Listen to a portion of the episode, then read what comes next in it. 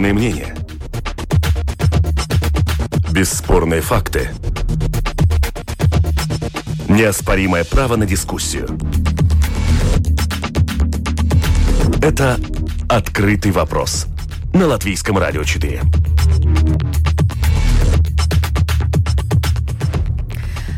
Здравствуйте, в эфире Латвийского радио 4, обзор событий недели. У микрофона Юлиана Шкагала, продюсер Людмила Вавинская, оператор прямого эфира Уна Леймана. И сегодня главные темы уходящей недели мы обсуждаем э, с э, нашими коллегами. У нас в студии Данута Дембовская, редактор портала Русделфи ЛВ. Добрый день. Добрый день. И на связи с нами по телефону Ансис Богустов, журналист канала ТВ-24. Ансис, э, добрый день. Добрый день, здравствуйте. Э, в понедельник вступила в силу в нашей стране чрезвычайная ситуация, и поэтому так или иначе все события с ней связаны в какой-то мере. И э, говоря о тех ограничениях, которые вступили в силу в понедельник, э, вот первый вопрос, который хотелось бы вам задать, есть что-то в них такое, что, может быть, сразу смутило и показалось нелогичным? Данута, вот вам лично. Я думаю, что дело не только в логике, дело в том, на что направлены эти ограничения. То есть первое, что нужно сказать, они направлены на создание максимальных неудобств для тех людей, которые до сих пор не привились. То есть э, они направлены на то, чтобы методами введения ограничений ввести скажем так, стимулировать э, именно вакцинацию. Но если мы говорим о самой заболеваемости, потому что фон этой недели побиты рекорды заболеваемости, то есть большие сомнения в том, что эти ограничения, скажем так, снизят заболеваемость, о чем, собственно, говорят и эксперты. Еще одно событие этой недели, после уже введения чрезвычайной ситуации, эксперты, работавшие с правительством, заявили о том, что они прерывают сотрудничество, дав понять, что их не слышат, к их рекомендациям не прислушиваются. Именно они говорят о том, что эти ограничения не приведут, как минимум, в ближайшие 5-6 недель к снижению заболеваемости как таковой. Ансис, а как вам кажется, что э, не так вообще, в принципе, в этой ситуации? Да, вот э, говоря о медиках, даже э, общество врачей заявило о том, что, в принципе, закономерной сейчас была бы отставка правительства, потому что те ограничения, которые введены, не решают проблему с заболеваемостью в нашей стране.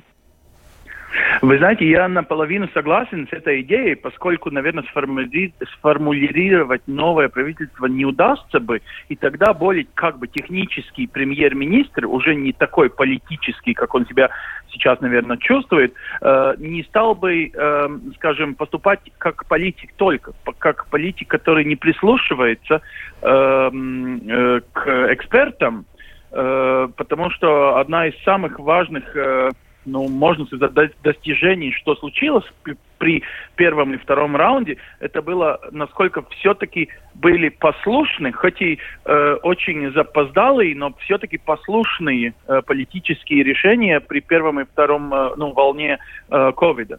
При этой третьей волне, которая как-то кажется самая пока еще ужасающая по, по тем прогнозам, она все-таки более уже не технические решения, но только и всего политические. Э, конечно, это из-за выборов через год, но с другой стороны, извините, э, ну, медики все-таки профессионалы, которые более длительный срок по сравнению со всеми другими э, профессиями идут в университеты и набирают свои навыки очень долгие годы, пока становятся докторами. И вот э, в этот э, ну, контекст э, меня уж, ужасает даже, вся эта ситуация, насколько э, нормальный, э, нормальный расклад экспертов. В понедельник превращаются такие детские поступки во вторник, скажем прямо, вице-премьера, который на самом деле после, э, за последние три года первый раз э, смог стать э, ну, председателем правительства на этот день, на этот э, один Э, ну, на это одно собрание правительства, поскольку наш премьер-министр был не у стола. И я как-то почувствовал, он, наверное, э, с одним ухом слушал экспертов, а с другим глазом смотрел в Твиттере на свой ужасающий рейтинг политический. И как-то, опять-таки, не решился принять какие-то решения, которые ему подсказывали все здравые смыслы. Ну, в смысле, э, настолько эмоционально бояться своих конечно, не перспективных э, реалитетов э, на следующих выборах, но все-таки сейчас надо э, помнить, что они работают министрами они надеются быть выбранными и в следующий срок. Э, и, и вот сейчас э, я ну, я считаю, что они, э, ну, даже, скажу так, не заслужили свой, э, свою зарплату за октябрь месяц, поскольку они просто, ну, не работали как, э, ну, э, амат-персон. Да, как должностные ну, лица. Но здесь возникает вопрос, э, лица. что тогда да. важнее, падение рейтингов из-за принятия непопулярных решений или вообще положение дел в сфере здравоохранения, э, больницы, общественное здоровье, в конце концов? Ну, общественное здоровье – это же смерти людей, которые э, могут быть не допущены, если мы все посидели бы три недели в локдауне. Конечно, рост экономики э, не, был, не был бы таким э, красивым, как он сейчас выглядит из-за э, летнего рейтинга и, и так далее. Да, конечно, экономика пострадала бы, и многие бы э, там даже, наверное, вышли на улицы, э, были бы против, но, э, извините, э, в это время э, большинство э, это одно, но другое это общественность. Мы настолько эгоистичными стали э, в общественности, что э, получается, если у нас э, 2 миллиона жителей, получается у нас 2 миллиона на этой территории Латвии, у нас 2 миллиона независимых государств. Ну, то есть мы одно общество. Есть да. какие-то поступки, которые должны приниматься э, на уровне общества, не на уровне эгоизма одного или другого э, антиваксера. Да, ну да. Я бы, наверное, дополнила коллегу, что проблема не только октября. Проблема в том, что правительство, в общем-то, проспало лето. То есть э, лето красное пропело, оглянуться не успело. То есть, по сути, ситуация начала ухудшаться где-то с конца августа, и с конца августа, и, по сути, до начала октября правительство демонстрировало абсолютные метания, неготовность принимать решения, и это еще, на мой взгляд, способствует в любом случае утрате доверия, потому что Понятно, что я абсолютно согласна с Ансисом, что, к сожалению, очень многие политики сейчас больше думают о своих личных рейтингах, чем о деле, но я боюсь, что вот эта демонстрация метания и нерешительности, она раздражает едва ли не больше, чем умение просто четко принять решение. То есть это ведет в любом случае к потере авторитета. Наверное, у всех у нас там в жизни, когда мы учили в школе, были примеры таких не очень опытных педагогов, которые сначала заигрывали с детьми, а потом выясняли, что дети сели на шею и надо вводить какие-то санкции. Вот. И именно такие педагоги пользовались, наверное, самым большим неуважением, потому что сначала они пытались быть либералами, а потом начинали кричать, топать ногами, говорить, у нас завтра экзамен, стран. И вот примерно то же самое демонстрирует наше правительство. То есть это такое инфантильное несколько поведение, которое на самом деле общество невротизирует. То есть, когда у нас один день одно, другой день другое, то это приводит к тому, что люди где-то не способны в том числе планировать свою жизнь. То, что говорили эксперты, если мы вводим ограничения, люди должны уметь планировать свою жизнь. Нужен четкий план. И когда пусть это не популярные меры, но правительство демонстрирует готовность нести ответственность за то, что они делают, это все-таки, мне кажется, и убеждает даже ту часть общества, которая, возможно, не принимает какие-то действия правительства. Но, с другой стороны, если бы правительство сейчас, э, предположим, э, ввело бы локдаун для всех, и для невакцинированных, и для вакцинированных, что бы было с процессом вакцинации в нашей стране? Это одна из проблем, потому что я думаю, что что политики, ну не настолько, мы будем надеяться, глухие и слепы, чтобы не понимать, э, что риск локдауна существует, но сейчас последние дни мы наблюдаем все-таки рост вакцинации. Люди боятся потерять работу, люди не хотят сталкиваться с бытовыми неудобствами. Вот я сегодня проходила в универмаге, ну, очередь там из человек 10 стабильно стоит за уколом. Вот. И я думаю, что правительство сейчас э, опасается, что если оно объявит локдаун, то все эти люди лишь решат, а зачем нам вакцинироваться? Вот, и они боятся сбить поднявшуюся волну вакцинации. За сутки у нас привился, по-моему, прирост э, людей, получивших хотя бы первую прививку 1%. Это достаточно э, как бы ускорившаяся динамика. И правительство по сути, проспало лето. Мы возвращаемся к тому же самому, чтобы еще летом уговорить людей сделать прививки. Ансис, как вам кажется, будет локдаун в итоге? И да, я, вы знаете, я жду.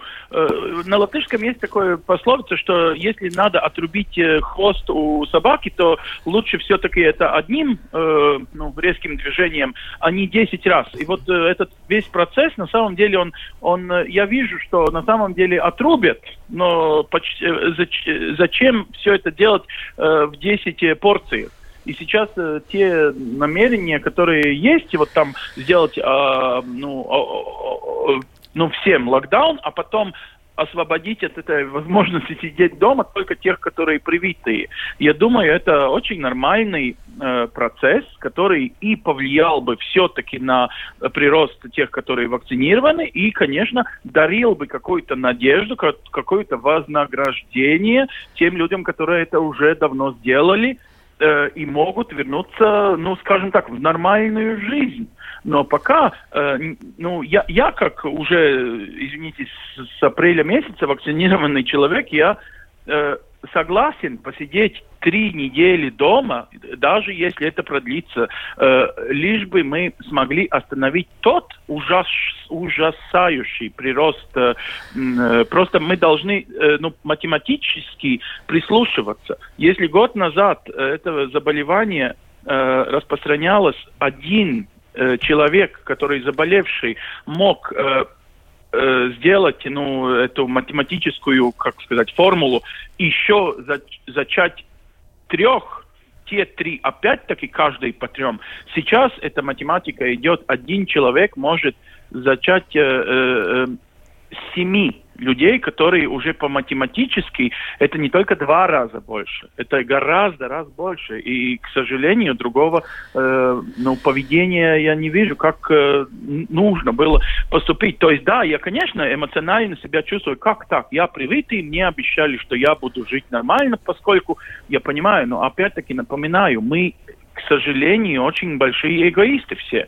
Э, я хочу и себе сказать, что не должен быть эгоистом, должен посмотреть на возможность, ну, скажем, экономического развития. Извините, э, у нас не, не, не несколько государств, которые э, в нашем кругу тут на севере Европы сейчас открывают экономику, а мы ее как раз закрываем опять-таки. Э, то есть э, получается вся эта э, европейская инвестиция, которая сейчас пойдет на возобновление экономического ряда э, стран, они и так уже богаче нас, и мы еще еще отстанем. Ну, давайте посмотрим со стороны экономики. Если мы не э, э, можем это сделать со стороны э, нормальной, не знаю, математики или медицины. Коллеги, а вы, кстати, не задавались вопросом, куда пропал светофор? Ну, его два раза, по-моему, перерабатывали, да, этот светофор. Сейчас уже говорят, что э, не актуально, потому что из-за вакцинации на первое место вышел показатель госпитализации, но его же можно было переработать. Куда пропал этот светофор? Ну, светофора было два. Да. Да, сначала этот светофор просто не учитывал, что у нас появились привиты. Правительство обнаружило это в августе. То есть в начале лета оно приняло светофор, потом выяснилось, что ситуация изменилась, светофор должен быть другим, и сейчас у нас вроде как есть светофор, но по зонам, как мы помним. Красная зона, которая есть в продуктовых магазинах, туда входят все, включая непривитых. Желтая с негативным тестом, плюс привитые и переболевшие, и зеленая свободная зона – там, где есть только привитые и переболевшие, скажем так. То есть сейчас это уже не светофор, а это такие раскрашенные зоны всех мест, в которых собираются люди. Но ведь этот светофор подразумевал, что при каких-то определенных показателях заболеваемости в Латвии вводятся новые ограничения. Мне кажется, вот по тем показателям, которые мы имеем на сегодняшний день, у нас, в принципе, уже должен был наступить локдаун. У нас просто в какой-то момент стали игнорировать то, что вообще написали про светофор. Ну, наверное же, кто-то получил деньги за то, что он разработал работал этот светофор? Наверное, вот. То есть э, очень гордились в начале лета, говорили, вот у нас прекрасный светофор, столько-то заболеваем, э, такая-то заболеваемость, включаются такие-то ограничения. Потом концепция изменилась, как говорят. То есть решили, что, собственно говоря, этот светофор не работает, поскольку для э, привитых нужно сделать преференции. Угу. Ну вот это говорит о том, что происходило летом. Знаете, еще вот один блок, следующий уже, после ограничений. Э, наверное, вы тоже видели в соцсетях э, высказывание «Мое тело, мое дело». Это то, что касается вакцинации, mm. да. А вчера э, сотрудники Государственной пожарно-спасательной службы вышли к парламенту. Мы знаем, что публичный сектор должен быть привит с 15 ноября. Э, тема, которую хочу с вами обсудить. Увольнение или прививка? Как вам кажется, что выберут, э, ну, что выберет большая часть э, тех жителей, которые до сих пор не приняла решение о вакцинации? Антис, как кажется? Я думаю, прививку, а не принят решение. То есть только что, в соцсетях э, такие смелые? Во-первых, я был там у парламента, конечно, их как очень больших героев со своими аплодисментами и овациями встречали э, все эти очень популярные в сети антиваксеры. Ну, можно их так назвать, но их, ну, сколько там было? Ну, 100, ну, хорошо, 200. Они всегда не согласны с журналистами, сколько они там были. Ну, давайте, я подарю им еще сотню, они там были 200 людей. Кстати, это э, 10 раз э, увеличен э, ну, те, то, этот лимит, которых вообще можно допустить к пикету, можно сейчас по регламенту 20 людей. Они пришли 200. Ну хорошо, они аплодисментами встречали вот тех, которые ну, пришли в униформах, кстати, молчали, с нами не, с журналистами не говорили. С нами вчера то тоже отказались. Совсем... От, отказались и, дать вы знаете, да. вот именно, и, и получается как? Я вообще так не разобрался, они против чего? Э, прививаться или э, против того, что их э, там ну, угрожают, что отпустят через неделю-две из-за того, что они не привиты? То есть сейчас у нас, по-моему, надо немного прислушиваться к тем людям, ведь из-за этого, ну, скажем, эгоизма или вот другого рода такого познания, что значит моя личная возможность выбора, некоторые не прививаются не из-за этого, что они не согласны там э, с, с прививкой как таковой, как, как э, наукой, но что им заставляют. И при этом, думаю, ну да, принципиальная позиция.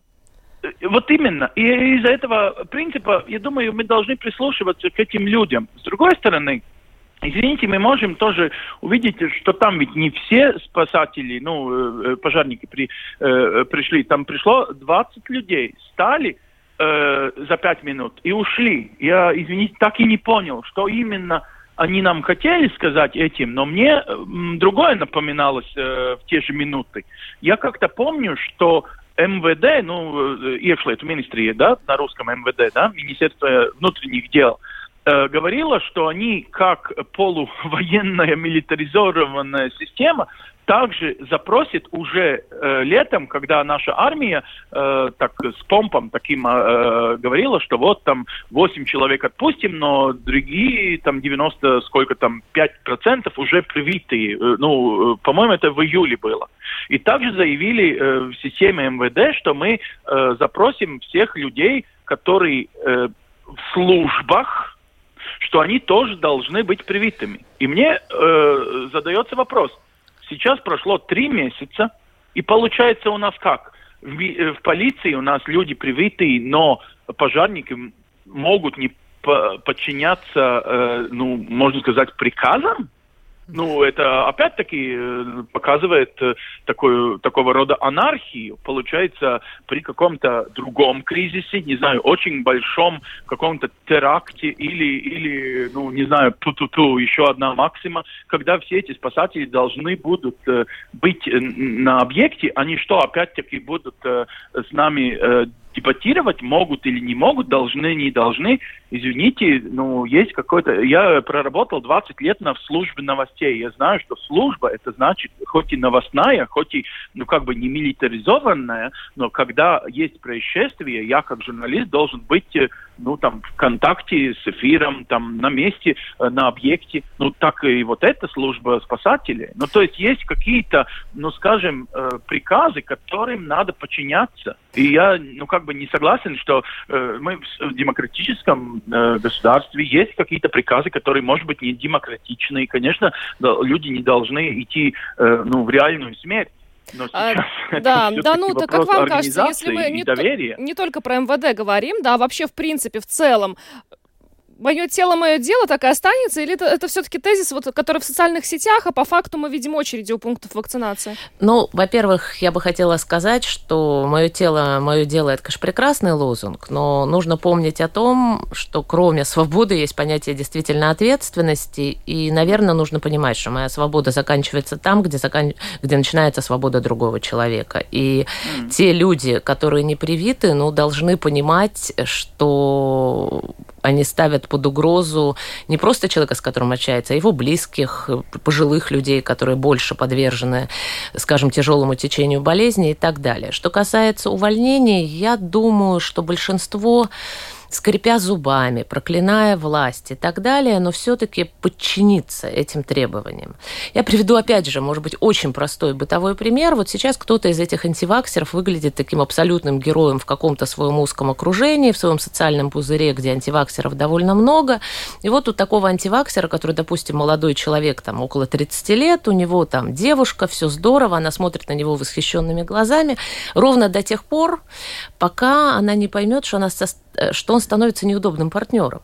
Потому что с ним не сходить в кафе, потому что с ним не сходить в магазин, потому что, а в тот момент, когда он потеряет работу, он в ее глазах станет неудачником, не говоря уже о том, что когда он захочет сыграть с ним свадьбу, она не сможет собрать всех близких, потому что есть ограничения на собрание. То есть иное дело, что такие, скажем, изменения в понимании ситуации, они происходят не за день. То есть скажем так, сначала человек по психологической схеме отрицание, гнев, mm. депрессия, торги. Mm. То есть сейчас, наверное, общество находится на стадии между отрицанием вот эта часть невакцинированных, и между торгами, когда они начинают mm-hmm. торговаться, ну, все-таки, наверное, я же не хочу терять работу, мне надо кормить семью и так далее. Но людям в этой ситуации психологически еще очень важно сохранить лицо перед своим окружением. Как же так? Я бил себе пяткой в грудь. Я тут такой антиваксер, а потом втихую пошел и сделал укол. То есть здесь этот момент э, как бы надо учитывать. Общественное мнение меняется постепенно. Мы живем все-таки с очень большой оглядкой на свое окружение. И, скажем, любимое выражение эпидемиолога Юрия Перевозчикова «социальный пузырь», оно же относится не только к социальному пузырю, скажем, где я могу могу заразиться. Оно имеет отношение еще к той социальной группе, в которой мы существуем, к нашему близкому кругу и так далее. Скажем, в какой-то момент я поняла, что, скажем, среди моих знакомых, ну, практически 90% вакцинированы. И я поняла, что я не совсем понимаю общество. И это мое окружение вакцинировано. Но если статистика показывает, что вакцинирован только каждый второй, значит, я не вижу какую-то часть общества. И это тоже не очень хорошо. Я думаю, это та ошибка, которую делает и власть, и отчасти даже масс-медиа, потому что мы видим вот это, судим немножко по своему окружению. Большинство людей постепенно, наверное, скрипя зубами, будет вакцинироваться, но кое-какие узкие места я вижу. Одна из проблем – это школы, причем педагогов у нас не хватает, и у нас есть категория педагогов предпенсионного, пенсионного возраста. В общем-то, эти люди не рискуют они могут уйти, а вот для школы потеря там двух-трех педагогов становится огромной проблемой. Это та дыра, которую тем же директорам школ очень тяжело заполнить. И вот здесь мы приходим еще к одной проблеме. Мы понимаем, что COVID высветил очень многие те беды, которые были с нами, но, может быть, сделал их более острыми, более заметными. Мы давно понимали, что у нас все очень плохо с системой здравоохранения. Мы знали об очередях на операции. Все это было еще до ковида. Мы знали о том, что многие услуги здравоохранения недоступны. И, в общем-то, система здравоохранения этот стресс-тест не выдержала. Сейчас вся эта история с требованием вакцинации, угрозами увольнения, она показывает еще одну проблему. Насколько у нас нехорошо с рабочей силой. То есть вот этот дефицит рабочей силы, он очень явно проявляется это то, о чем нам нужно думать. Я думаю, большинство все-таки вакцинируется, и не только госсектор. Я думаю, что сейчас те же магазины, те же салоны красоты, работодатели, думаю, не очень вежливо себя ведут с работниками, говоря им, что, извините, но мне спасать бизнес, и ты должен вакцинироваться. Я думаю, все эти вещи происходят.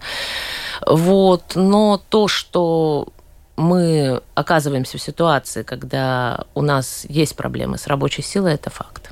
Прежде чем перейдем к следующей проблеме, которая тоже а, здесь стала актуальной, на этой неделе очень широко обсуждалась. И вот статистику как раз озвучу. Пришла только что от э, Центра профилактики и контроля заболеваний. У нас э, за прошедшие сутки 2142 новых случая, 12 человек погибли, и э, доля положительных тестов 10,7%. Ну, то есть и кумулятивный вырос уже 1110 у нас. В общем, mm. все идет, mm. да, по, по сценарию, который описали медики. Следующая проблема, э, которая возникла, связана с вакцинированными студентами из третьих стран, э, которые сейчас по новым правилам вынуждены покинуть общежитие, поскольку в Латвии не признают их сертификаты.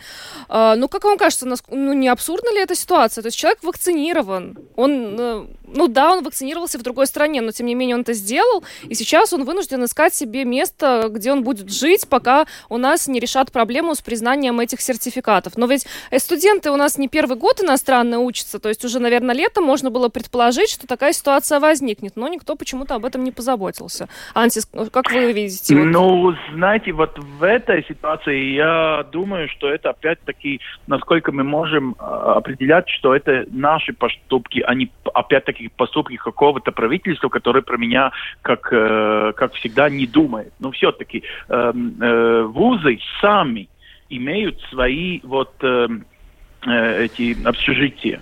И в общежитиях, э, ну, они понимают ситуацию, конечно, не понимают ситуацию своих же студентов, которые на, они набирают в тех же странах, приезжают в вузы э, в Индию, например, или в Пакистан и, и делают свою рекламу. Ну, то есть это их, ну, можно даже сказать, бизнес.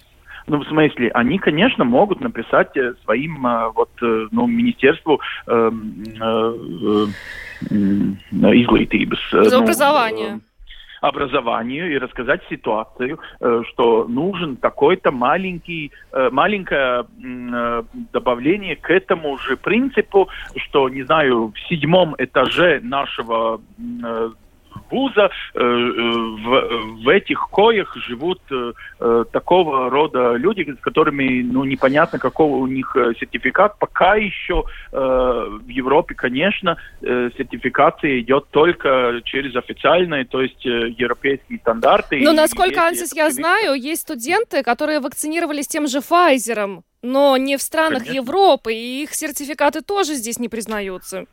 Но это ужасно, потому что я не думаю, что Pfizer в Индию или в Пакистан э, по посылает другого рода э, ну, Вот в том и проблема. Более...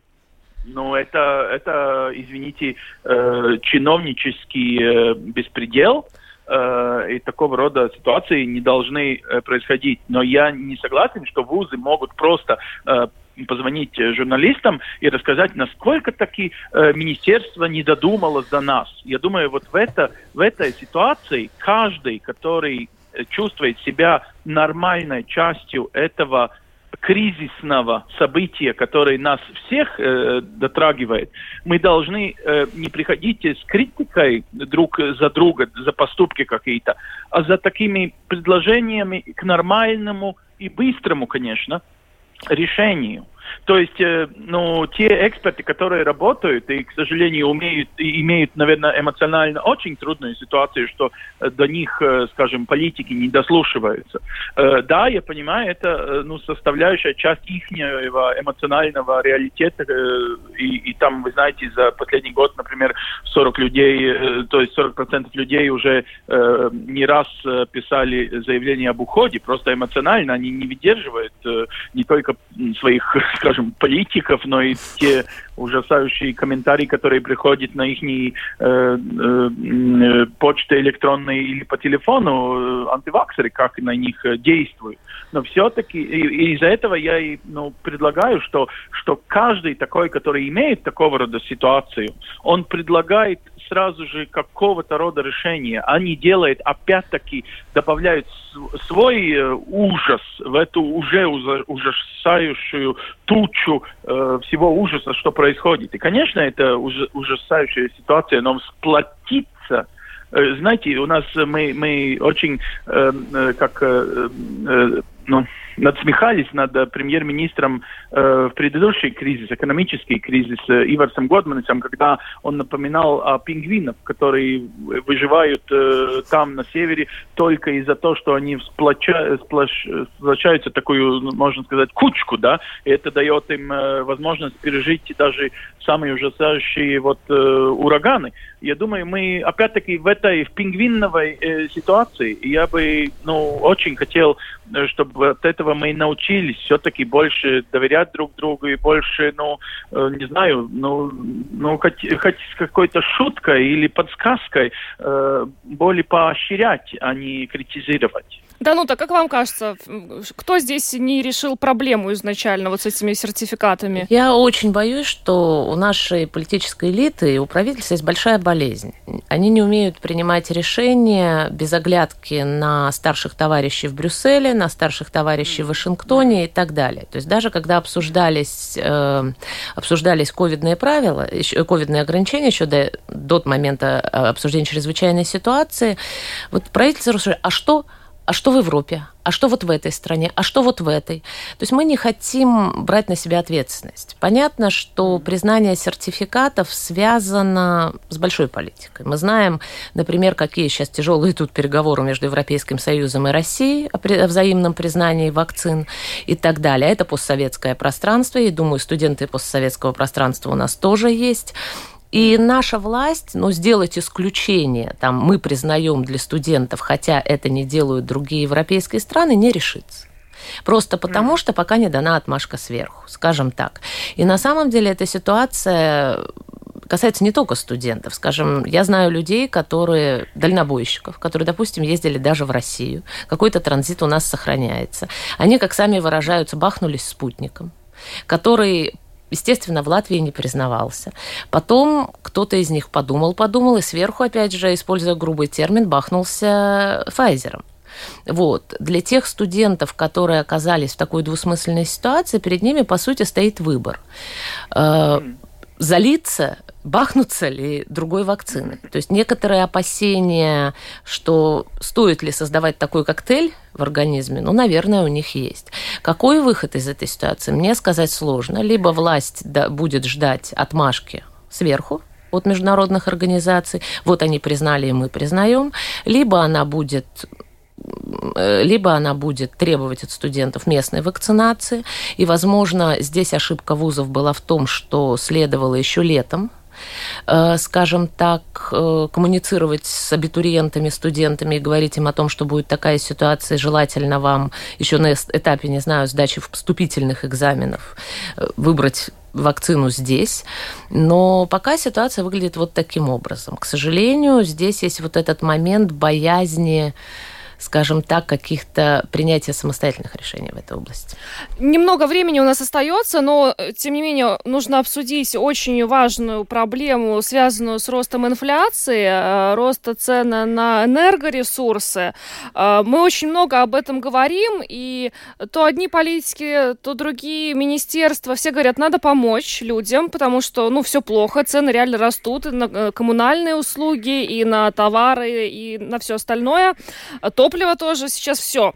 А, пособия или компенсации. Ну вот мы видим уже два решения. Значит, вакцинированным пенсионерам перечислят по 20 евро в качестве компенсации за рост цен на электроэнергию. Помогут многодетным семьям, что со всеми остальными группами непонятно. И здесь возникает вопрос. Вот в этой ситуации, когда у нас наблюдается действительно очень стремительный рост цен, нужно ли все-таки здесь делить на вакцинированных и невакцинированных? Антис, как вам кажется? Э, вы знаете, я, я наверное, бы так не, не, сказал, если бы не было ковида и той ситуации только 40 сейчас, по-моему, 8 да, или 9 процентов вакцинированных, э, ну, то есть э, полностью вакцинированных. Я считаю, что это очень инновативно. Меня очень даже удивило, но в этой ситуации я очень даже понимаю, почему вот так сделали с пенсионерами просто чтобы помочь, просто чтобы мотивировать, потому что если делить вот ту ситуацию с теми, которые пришли и не пришли вакцинироваться летом, пока вот и правительство гуляло, и не прозевало лето, но на самом деле так и пенсионеры, которые, извините, имели возможность, были вакцины доступны, но никак не прислушивались э, э, той ситуации, что они в первую очередь должны себя оберегать и прийти, и прийти за прививкой. И получается э, ситуация, что сейчас они будут как бы награждены тем, что придут все-таки, но награждены будут вот при этом условии, что они вакцинируются. И как э, раньше ты это сделаешь, э, так раньше ты вот этих своих 20 евро получишь. Но в нормальной жизни я не согласился бы на такой принцип, он немного кривой, ну, с точки зрения бюджета, поскольку, но с другой стороны, если ну, мы, и, хоть и я и есть многодетная семья, и хоть и у меня дома тоже, конечно, прирост очень большой э, на энергетику, которую я буду тратить, я бы не согласился с, с идеей, что, э, ну, что все социальные группы должны сейчас э, быть, э, ну, как-то спонсорированы или как-то льготами какими-то э, обозначены поскольку все-таки мы живем в либеральной экономике, в либеральном э, рынке энергетики, и за последние 2-3 года очень многие на самом деле имели очень дешевое электричество по сравнению с тем, что возможно э, ну, было и в предыдущее время и так далее. То есть э, ну, такого рода э, пики и минимальный, и максимальный возможны при таком рынке политизированном, котором, э, ну, на самом деле почти стопроцентно э, газ э, поток идет из России. Конечно, нефть больше поставля... поставщиков. И, конечно, это все очень большая политика. То есть да, энергетическая антис... политика самая внушительная. Спасибо, я пони... при... пони... поняла. У нас, к сожалению, время просто подходит к концу. Да, ну-то вот... Понимаю, понимаю. Да. Я думаю, что нам надо разделять две вещи. Нам надо разделять саму стимуляцию вакцинации, и нам надо разделять поддержку людей. Здесь они связаны это понятно. Э, но нужно понимать следующее, что э, пособие в 20 евро в месяц получат не только пенсионеры, получат все люди старше 60 лет и старше, а пенсионный возраст у нас вообще-то в этом году 64 года. Э, при таких решениях пособие получают не только нуждающиеся, при таких решениях пособие получают пенсионеры и пожилые люди, скажем так, э, вне зависимости от их уровня доходов. То есть, скажем, давайте откроем страницу Сейма и посмотрим, сколько из депутатов Сейма достигли 60-летия. При... Они в большинстве своем привиты, и они получат пособие в том числе. Э, вот. Но я понимаю, почему это решение принято. Да, для все-таки большинство людей в возрасте у нас живут очень небогато, и для них это может стать стимулом, безусловно. Если же мы говорим об оказании поддержки как таковой, то выплата такого пособия, насколько я понимаю, не, отнимая, не отменяет другие механизмы социальной поддержки. В любом случае у нас есть самоуправления должны будут выявлять людей, которым трудно платить уже не по принципу общей группы, вот все пенсионеры или все люди старше такого возраста, а по уровню просто доходов. Потому что у нас в начале года поднят был GMI, э, прожиточный минимум гарантированный. И с этой точки зрения я очень надеюсь, что самоуправление все-таки проанализируют эту информацию и примут решение на местах, кому помогать, кому не помогать. И это не закончится только такими вертолетными деньгами правительства, чтобы стимулировать вакцинацию. Что ж, большое спасибо, коллеги, за то, что приняли участие сегодня в нашей программе. Данута Дембовская, редактор портала Русделфи ЛВ, и Ансис Богустов, журналист канала ТВ-24. Спасибо большое. Да, спасибо. У микрофона была Юлиана Шкагала, продюсер Людмила Вавинская, оператор прямого эфира Уна Леймана. Спасибо и хороших выходных. Это «Открытый вопрос» на Латвийском радио 4.